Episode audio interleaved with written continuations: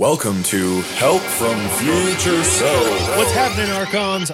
Welcome to Help from Future Self, a conversational Keyforge podcast by and for Keyforge friends. My name is Scuzzy Gruen, but you can call me Alex. I am joined, as always, by my good friend, my coach, my pal. It's Boulevard Paper Fight. What's the haps, Blake? Hey, man, how's it going? Really good, really good. Man, we had a fun weekend of Keyforge here in Quarantine World. Uh, uh, why don't you tell the folks about what we did on Saturday? Yeah, so we ended up jamming a uh, a survival, true survival tournament um, with three decks, and uh, I just created for the tournament parameters the rules where you had to play one deck AOA, one deck from uh, Call of the Archons, and uh, one deck from Worlds Collide, so that all sets were represented and jamming mm-hmm. against one another. And I, I think it made a really interesting proposition for the tournament. It totally did. Um, I think one of the immediate things was that uh, oftentimes, you know, uh, it's very easy for people just fall into the idea of I'm just going to bring heat. I'm just going to bring heat. I'm just going to bring heat. And this really forced people outside of that thinking. Like people still brought very good decks but I at the same time also it made people not just choose their three best decks. It sort of made them think about what a stable of three decks that represented each individual set would look like and what some possible advantages and disadvantages. What what was your philosophy for choosing decks for this, Blake? I'm curious because I had a specific one in mind when I picked mine out. Um, mine's kind of silly. So um, I want to tell just one story. As we had someone mm-hmm. in our group, Tyson, and uh, he actually used decks that I don't think he used any decks he owned. He used um, two from our Help from Future Self uh, community pool, and then he borrowed one of my AOA decks. And he did not choose like really high SAS decks. He actually chose decks based on a card pool of certain cards he was looking for because he thought at the end of the day the biggest obstacle you would have would be facing against a Worlds Collide deck. So he mm-hmm. took a um, an approach of what I want every deck to have to have cards that are going to be very potent against a Worlds Collide meta. And I thought that was like when he explained this to me, he told me before the tournament started. I thought that was uh, quite a smart approach because I had a feeling like most people's third like third deck was going to be a Worlds Collide deck. Like that mm-hmm. was what I made the assumption of, uh, and I think that was the case for the most part. Um, but for me personally, um, this tournament, the prize pool was the premium prize kit which featured a Lord Invidious mat for first and second, as mm-hmm. well as a uh, Dis, which had a Oxtet on one side and Lord Invidious on the other, um, one of those cardboard chain trackers, as well as a deck box. And so, with that theme in mind, I had Dis in every single deck I played.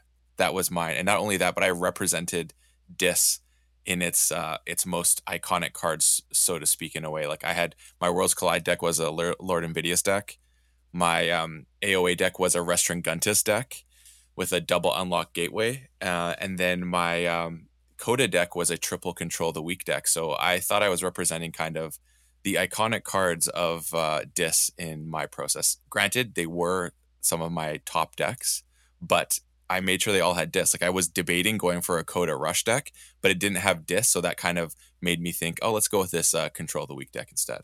I in fact did go with a Coda dis or a Coda rush deck rather.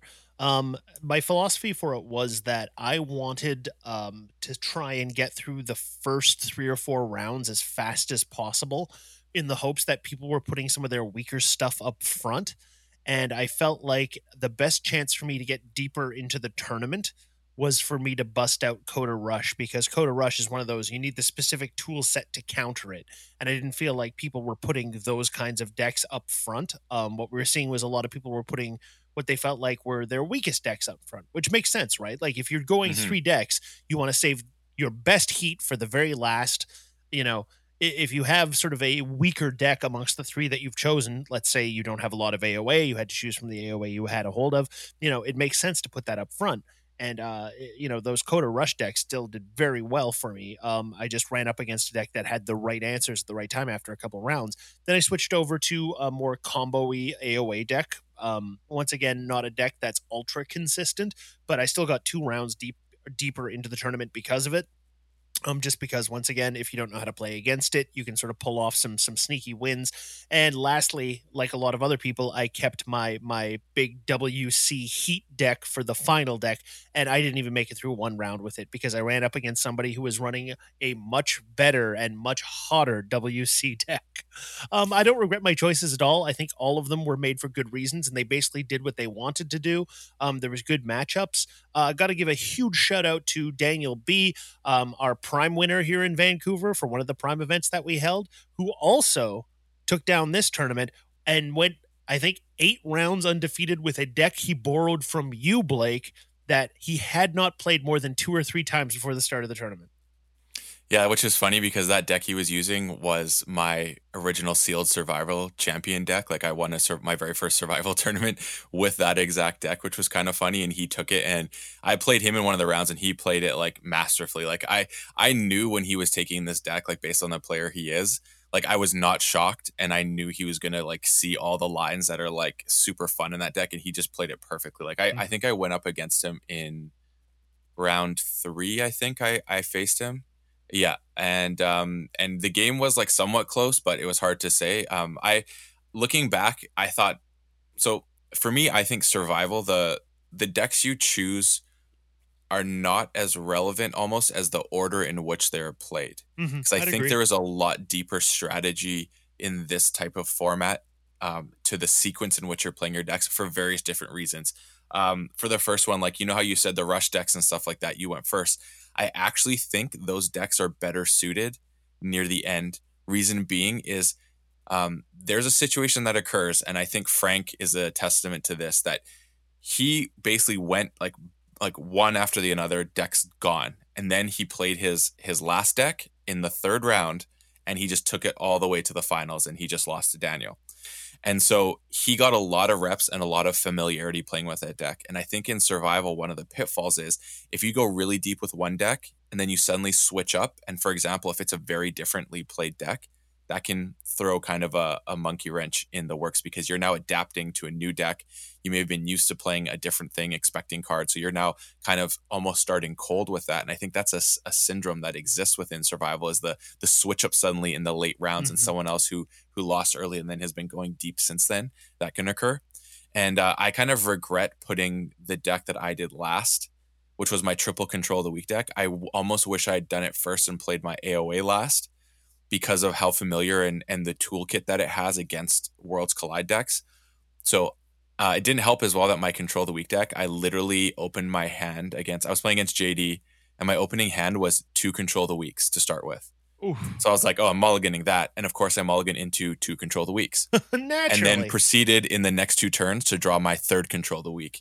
And it just was like that deck, if you don't get those uh, mid to late, or, or at least like have them spaced out, that way it really doesn't help the deck because it, it, has ways of storing them like i have master plan i have uh, lab work so i can archive them none of those came and it just was like i was chaining myself because i couldn't use them it wasn't effective at that time yeah, I, I have this philosophy about multiple control the weaks. Um, like I have a, a deck with uh, multiple control the weaks that I've done very very well with. It's the one that I played at the last prime when I made it to Final Four. It's the one that I played when I won the store championship. And my philosophy with it is that the best time the absolute best time to play Control the Weak is in a scenario in which you stall your opponent from getting their second key. You go over the top for your second key and build momentum going into the final key. That is my philosophy with Control the Weak, and I found it to be a very, very effective one. I know having it in reserve so that you can use it to stop them from stopping you from forging your last key oftentimes is is a is a very effective strategy. But for me, it's all about that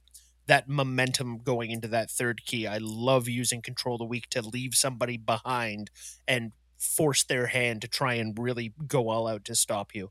Um, you can force some really bad plays and and inopportune uh, uh, uh, play that way. Yeah, and I I agree with that. I also had the fun thing of like I don't know I was I was playing against dirty decks in a way because I mean there was one game when I'm Lord Invidious just stealing everyone's stuff and not letting them get on board and collar and then and then another in the first round I played against um, Adam and I Restringuntus just locked him before either of us forged our first key and I felt really bad for that because he'd never seen Restringuntus before so Ooh. like that was his first experience with it was in this tournament and getting locked like like when I was forging my first keys, like I have all shadows, I can't do anything because I said you can't play shadows because I knew that was the way to like take me off check was my logic, not because of like anything else really. And so he got that, and then obviously I never got to abuse my control of the weak side, but it can it can be pretty disgusting. Um, I mean, like I, I don't know with you having your your Dis, but you know, like do you ever do like you you do one control of the weak, establish a Dis board, and then you play your second one the second time and you utilize your Dis board? Have you done that one before? Yes. So you play one control the weak, you build the Dis board, you play the second control the weak, hopefully for them to have very minimal amount of of stuff they can do. And then the capper that I love is Hecatomb on top of that. Oh yeah, that's beautiful. So, you know, you build the Dis board, you reap out with the disc board, you Hecatomb for a big burst of amber can be real real hot real fun. Yeah um i mean adam's experience i'm sure was was was not his favorite but also it's one of those things where sometimes if you're not familiar with a card when you're surveying your opponent's deck always ask. That's that's oftentimes a good policy i find. Yeah i mean in a lot of big tournaments people won't say anything but we were having a friendly local so gladly would have said anything about any cards and i mm-hmm, think people mm-hmm. did but anyways, um, I guess we got to move on to the main topic now, don't we? Yeah, let's talk a little. Oh, just before that, oh. uh, just to shout out, uh, so everyone knows there is a KIP survival tournament uh, this Saturday and Sunday on KIPtournaments.com. So if you're interested in testing out your own theories and your own strategy for playing that, uh, just go to that site and uh, sign up. It's going to be a fun tournament. I think a lot of a lot of Heat players will be there. Sweet. Um, if you listened to the episode last week, you'll know that we spent it talking about Untamed, and we thought it would be fun to keep the momentum going on that and talk a little bit about Sanctum. So both Blake and I went back to look at sort of the Sanctum card set from the uh, Call of the Archons and from the Age of Ascension, and really sort of think about what it is that that faction, that house represents for Keyforge. Um, one of the things that struck me, Blake, and I'm interested in your perspective on this, is looking at just the Coda card pool, man, they were a well-rounded house. Yeah, it's you know what it is is like do we feel this way now because we have more knowledge because of future like further sets that have released, especially Worlds Collide? Because that's kind of how I'm feeling about this is it's like we're talking about reminiscing and the evolution and since we're now actually looking at them individually, we're really I feel like uh, it's like our own experience with the game and how it's evolved. We're, we're now able to pinpoint like this is actually really strong because we're thinking about more than just what originally existed. And I completely agree with you. I mean, it had it had ways to do crazy burst.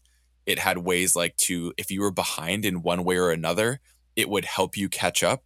Um, thinking of like the glorious few. Uh, who is it? Uh, not Duma the Martyr. Um, oh, uh, Numquid the Fair. Yeah, exactly. Like there were ways like like you could catch up. And I found and I think that's so interesting in the Coda side. Like it just had these these tools to allow you to like to work. And the funny thing is like Numquid the Fair in Coda, like honestly, pretty useless card a lot of the time because people weren't building crazy boards. But now you can get behind on board against a Worlds Collide, and that could be so potent.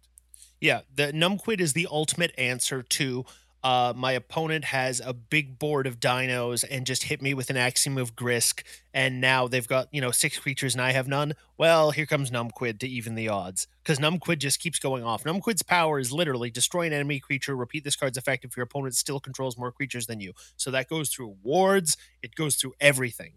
Mm-hmm. You know, if yeah, you have no creatures really and you drop a Numquid against another board, they have no creatures. It's the ultimate, you know, one of the ultimate one-sided board clears.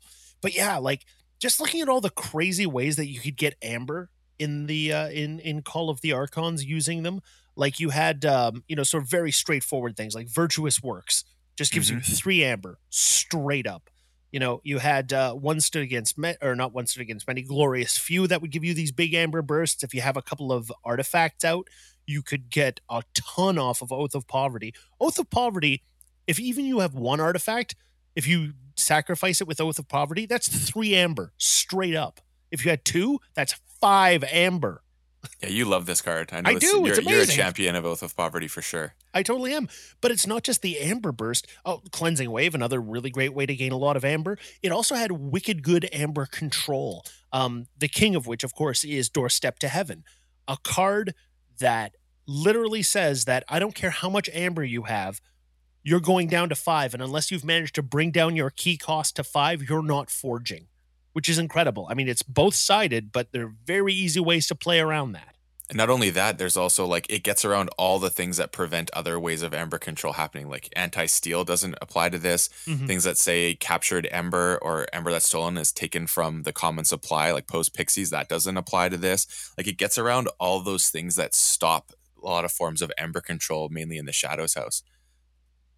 Yeah, absolutely. Not only that, it was also like the first real board house in Mhm. that so many of its creatures were big bodies. They reinforced one another. There was lots of ways that you could use them to protect one another. There was lots of ways in which they would interact with one another. So, you know, Grey Monk gives armor. You know, uh, let's see here. Uh, you know, Bulwark gives armor to the people who are next to it. Champion Anaphiel has taunt. You know, and then you know, on top of that, not only does it protect itself and protect one another, it also had lots of capture as well. Now, the big issue, I think, and this is one of the reasons why a lot of people look past Sanctum, not our friends at Sanctimonious, certainly, but a lot of people look past Sanctum in the Coda era, was that they didn't have a ton of answers for the dominant, dominant meta. And the dominant meta in that era was big steal, big burst. There was not a whole lot that you could do with most Sanctum layouts that would contend with I just played an Untamed turn where I got 12 amber, or I just played a Shadows turn where I stole six amber off of you. What what what No, it's did true. Sanctum have in house that could prevent that? Well, I mean, they had the Vault Keeper who would keep you from getting stolen from, but he was a rare unless I'm mistaken. No, you're right. I, I wish that would have almost been an uncommon slot. I think that may have uh, been made Sanctum a lot more potent, and actually, it would have really changed. I think the meta with shadows. Like if you suddenly have the people are running things where your ember can't be stolen more frequently, I think it would have completely changed the way the game was Mhm. played. and certainly wouldn't have unbalanced anything. I mean, steal was such an incredibly powerful thing in the Coda era before the nerf on uh, bait and switch that you know it was pretty much the whole of you know the, the the the being able to counteract steal in any way, shape, or form was was a huge deal. Um, I'm also thinking like uh, about ember control, and I think people because steal was so potent, people did not care about capture. They're like capture is like fine because it works, but it's actually you're just storing my ember for me. But Mm. now in this day and age, like ember sitting on creatures is a much more common thing that happens now, and you're not seeing the other form of uh, steal happening as frequently. It's more like stuff is sitting on creatures, and guess what? There's an actual advantage to having that happen now, uh, such as Axiom of Grisk. And I think that looking back, you're you're viewing it differently now as a result. Yeah, absolutely, hundred percent. Um, like we said, you know, big boards weren't a thing in the Coda era. Big boards are a thing now, and when you look at the tool set that was available to Sanctum in the Coda era, it it's really interesting to port that over into the the game as we understand it today. Having tools like blinding light to you know stun all of your opponent's starlights or all of your opponent's saurians, you know, stuff like that is is incredibly useful now. A, a a card like Glorious Few is so much more deadly when you're playing in a big board world. Yeah, can you imagine like glorious few, like red alert sort of thing? Like you like those. It's like it's like a Ember version of red alert if you think about it, Mm-hmm, mm-hmm. which is really cool. So going over into AOA, um, it was one of the best houses in AOA. I don't think there's any question. I honestly like when I was doing this, like looking back at it, I was like, man, I think them taking out Sanctum was like it was gaining momentum and now it suddenly became like pulled. I think it was an interesting decision because you could argue that other houses were kind of taking a road that was like like I think Mars being pulled was was like no one was really like, oh, are you serious? Like there's obviously the diehard um Mars fans out there. Uh, my man Jordan, who uh, we'll be having on the show in the future. Uh, but like honestly, I think that a lot of people are like, that's okay. Because like the greatest thing about Mars that happened was the Martian generosity key abduction. Aside from that, no one really was like, oh no, Mars is gone. You know what I mean? Yeah, yeah, yeah, definitely. And and then AOA, like they just got so much momentum and you weren't sat you weren't like oh no there's sanctum in this seriously you were like oh sanctum's in here that means going to be able to put in uh, a few different kinds of work for this because i think their ember control was was um was the second strongest in the whole set in in the aoa set would you agree Uh, yeah, I would probably agree. Looking at the card set, um, they had a couple of tools that I think were absolutely incredible. Um, first off, I want to talk about the fact that they had the Grey Rider, who I think was their own little version of of sort of the Ganger Chieftain. But that ability to play, fight, reap, and cause neighboring creatures to fight was so incredibly useful. Um, it gave I, you I actually wanted to talk about that in this Yeah. because this is the first time we're going to be able to touch on that and it's it's about aoa because aoa was the set that introduced like the first instance where rule of sixing was happening and it was happening a lot with many different cards Mhm. I mean, you have the first off, like if you if you manage to play Dusk Witch turn one and no one deals with it, and then you drop the Sky Booster Squadron, and you're just reaping, playing, reaping, playing, reaping, playing until you hit the rule of six. And then of course there's um, which will obviously go into great detail in the future, the the the Gangernaut combo, which everyone knows. And then you had also the Grey Rider. So these these situations where you have if your opponent has an empty board, you are going to be rule of sixing. It's a very interesting thing. And the Grey Rider was definitely a big part of that when you get two of them in a deck. Mm-hmm, absolutely. And because it was in the common slot, that happened all mm-hmm. the time. Yep. I really also love some of the way that they made capture work um, for Sanctum in this set. So you had Obadi the Grim. Obadi the Grim is literally a better version of Charette from House Dis from 100%. Call of the Archons. Because Obad, not only are they a bit more powerful because they have one armor on top of four, they capture three like Charette does, and then every time they reap, they discard one. So that amber is just out of the game. It's gone. So it was mm-hmm. so advantageous. Add to that cards like Baron Mengevin, who you could do mass capture with or like oh, clutch yeah. capture with if you needed to, and Barrister Joya, who honestly is almost broken. Like Barrister Joya's power is enemy creatures cannot reap. If you don't have an answer for that, like it, it completely derails tons of decks. You know, if you don't have a board clear, direct removal, some way to get at this five power, one armor creature who in this set might also be protected by, you know, a creature with taunt. Maybe your opponent has them on a flank and they've also got Hadroth's wall on it, giving her extra power. Like it is bananas how good uh, that card is. And it was all over the place, right? Like it was not uncommon to see it. It was an uncommon card that showed up all the time. Yeah, and I mean, I'm excited to see that back in mass mutations. I know it's been announced, which is super cool. Um, and then in line, I guess, since we're talking about Barrister Joy, you you obviously have to talk about Sir Marrows as well because mm-hmm. that creates mm-hmm. that interesting proposition where when Sir Marrows hits the board, you are now making it so yeah you can reap and do whatever you want, but you're actually not advancing yourself towards your key in doing so. You're just storing it somewhere else. So I think that is uh, really interesting. And then if you have a card like um, Equalize, so that's on Sir Marrows, and now suddenly you distribute that ember amongst like six creatures. That's a really powerful combo. Yeah, not to mention you also had Mother Northelle providing you mm-hmm. with the ability to move one amber from friendly creatures to your pool, which is really cool. And then there was like a bunch of once again great utility cards I think across the board. You had things like free markets, which which I know, think was the replacement of Virtuous Works. They decided yeah. like Virtuous Works was too much and free markets was had the potential to go more, but I think was more balanced most of the time. I think most of the time I get two amber off of a free markets. I don't know what it is, but sometimes it always just feels like I get two amber off of free markets, maybe three if I'm lucky. And then yeah. every once in a blue moon, you get like six or something like that. But, you know, you had that for a great burst card. Um, I already mentioned Haydroth's Wall is just like this really useful card, um, especially if you get in a deck where you're running Brobnar and a Grump Buggy. Um, but on top of that, there's also Proclamation 34 6E, which is a oh, fan. So fantastic card because it just sits there making your opponent's life more difficult. Yep, I would agree. Yeah. Um, I, I, mean, it was just it was a cool house in AOA, but it also kind of suffered from a lot of the AOA problems, which were that games felt long, they felt grindy, because of the way that capture worked in mm-hmm. Sanctum, oftentimes you would end up with these Sanctum versus Sanctum games where you're just constantly like capturing each other's amber, making things more difficult. Games are going to time.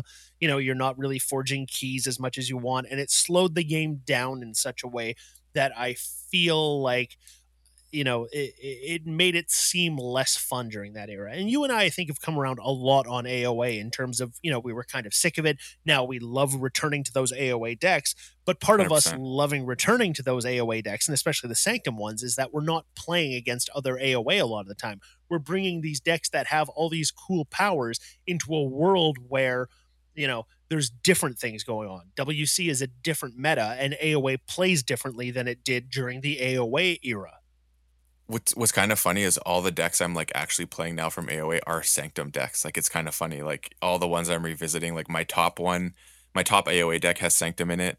Um, the one that Daniel ran is is got Sanctum in it, and I really like that deck as well. Uh, and then the Italian deck you got me that I've been jamming also has Sanctum in it. So I've just been noticing like that is like kind of a key component. It's the logo Sanctum uh, side of things, and then X House uh, a lot of the times is is what I'm enjoying from the AOA period because I feel like I mean everyone knows that the logos in AOA was like you had if you had logos you knew you didn't have Ember control in that house And so you had Sanctum, which actually had a lot of Ember control uh, in different ways, which made it really a nice balance to that mm. side of things. So um, I'm finding I really like the combination of those two houses in in AOA world. Yeah, totally. And uh, I'm really excited to see how Mass Mutation comes back because it's looking like there's going to be some serious Sanctum heat in this next set. I I should hope so. I mean, they've taken a set off now. Presumably, designers have had some time to really tweak them and figure out where they fit into a world that has dinos. And if we're being honest, you know, dinos inherited a lot of Sanctum's power. Like we're talking mm-hmm. about big armored bodies, we're talking about capture as an important mechanic. I feel like we're going to see some new tricks from Sanctum, and I cannot wait to find out what they are. 100%. So, Every episode of Help from Future Self ends with a segment where we give a little bit of advice, something that one of us uh, wants to share from some games that we've been playing recently. Sometimes it's real general, sometimes it's real specific. Blake has one for us. The segment is called Help, from, future, from self. future Self. Take it away, coach. All right. So, this lesson for my future self actually comes from a game I played the other night against my man Scuzzy Gruen. Whoa. Uh, he was uh, playing this deck. We were both jamming AOA decks, oddly enough, since we're on this topic. And oddly enough, I was playing a Sanctum. And he had this crazy Sting combo where he was taking my Ember and he was getting really up there. And I knew this was a problem. And I had a Doorstep to Heaven plus a couple Nepenthe Seeds. And um, I had this moment where I could have basically played my Nepenthe Seed got my doorstep in hand, even though it was out of house, and then saved it for the next turn and had it. And instead, I went through the play of, you know what, I rather draw one extra card, so I'll leave it there. And when I looked over his deck list looking for artifact control, I completely was just looking for anything that destroyed or used artifacts, and I completely overlooked Alex's Grasping Vines, which is, I think, a cornerstone of that deck because it lifts his sting and then it also lifted my Nepenthe which meant I could no longer grab my doorstep. He had 12 Ember during that turn as a result. And the potency that doorstep would have had the next turn it passed to me is gone because I'd have to pl- spend a turn playing Nepenthe. He forges, and then it's just not the same. And so the lesson here, folks, is a bird in the hand is worth two in the bush. And so I should have gone with that first instinct of just returning it to my hand and uh, taking that one less card instead of just allowing that moment to happen and also pay attention to your deck list for other your opponent's deck list for other things um i'm definitely become really sloppy with looking at deck lists during this uh, crucible time and i'm trying to get way better at uh, not looking at the deck list during games. Take the time at the front to mm-hmm. know what exists, and then you don't have the tendency to look at it as the game progresses. Uh, when we were playing our tournament and we were doing honor system to not look at the deck list, uh, I was finding myself itching to look at their deck list, and I did not. And the fact that that feeling existed meant that I had developed a bad habit. So, uh, bird in the hand is worth two in the bush. That's what we're going with today. It's a good lesson to learn, and for, for what it's worth, that was a fun game, and I enjoyed playing with you, pal. Yeah, it was great. I hey, I got to pull off my combo at the start, and that's all I wanted. Binate Rupture, Helper Bot, Chota. I mean, once that happens, uh, I'm good. That's such a good combo. I love it. One of those hot Italian decks. Uh, yeah, thank you, sir. Hey, no problem at all. You can find us on Patreon at patreon.com slash HFFS podcast. You can also find us on Twitter at HFFS podcast. Shout out to Kip for putting a Help from Future Self icon you can use to represent as your player icon if you're playing on Kip tournaments right now. Uh, my name is Scuzzy Gruen. You can find me on Kip and on the TCO and on Instagram and on Twitter under that name. Where can they find you, Blake? You can find me on uh, Twitter and Instagram is the best place to reach out. And uh, also, uh, you'll find me online jamming games with the Boulevard handle. I got a couple going right now just because I had some issues on my Kip account. But uh, please reach out. Please say hi. If you're a fan of the podcast, uh, let us know. Uh, we love jamming games with people who are our listeners. So please do speak up if you're jamming against us.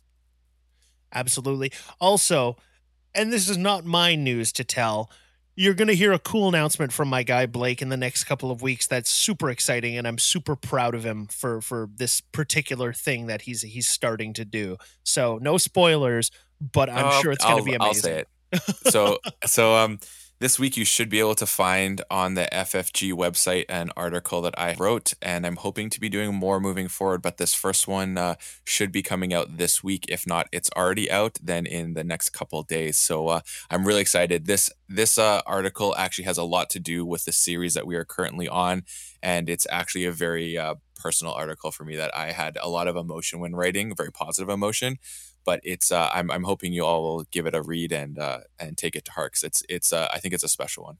I can't wait. All right, it's been yet another week from Help from Future Self. So thankful to have this game and this community to to help keep us balanced and centered during you know a difficult time. We'll be at you again so very very soon. Until then, stay fortunate.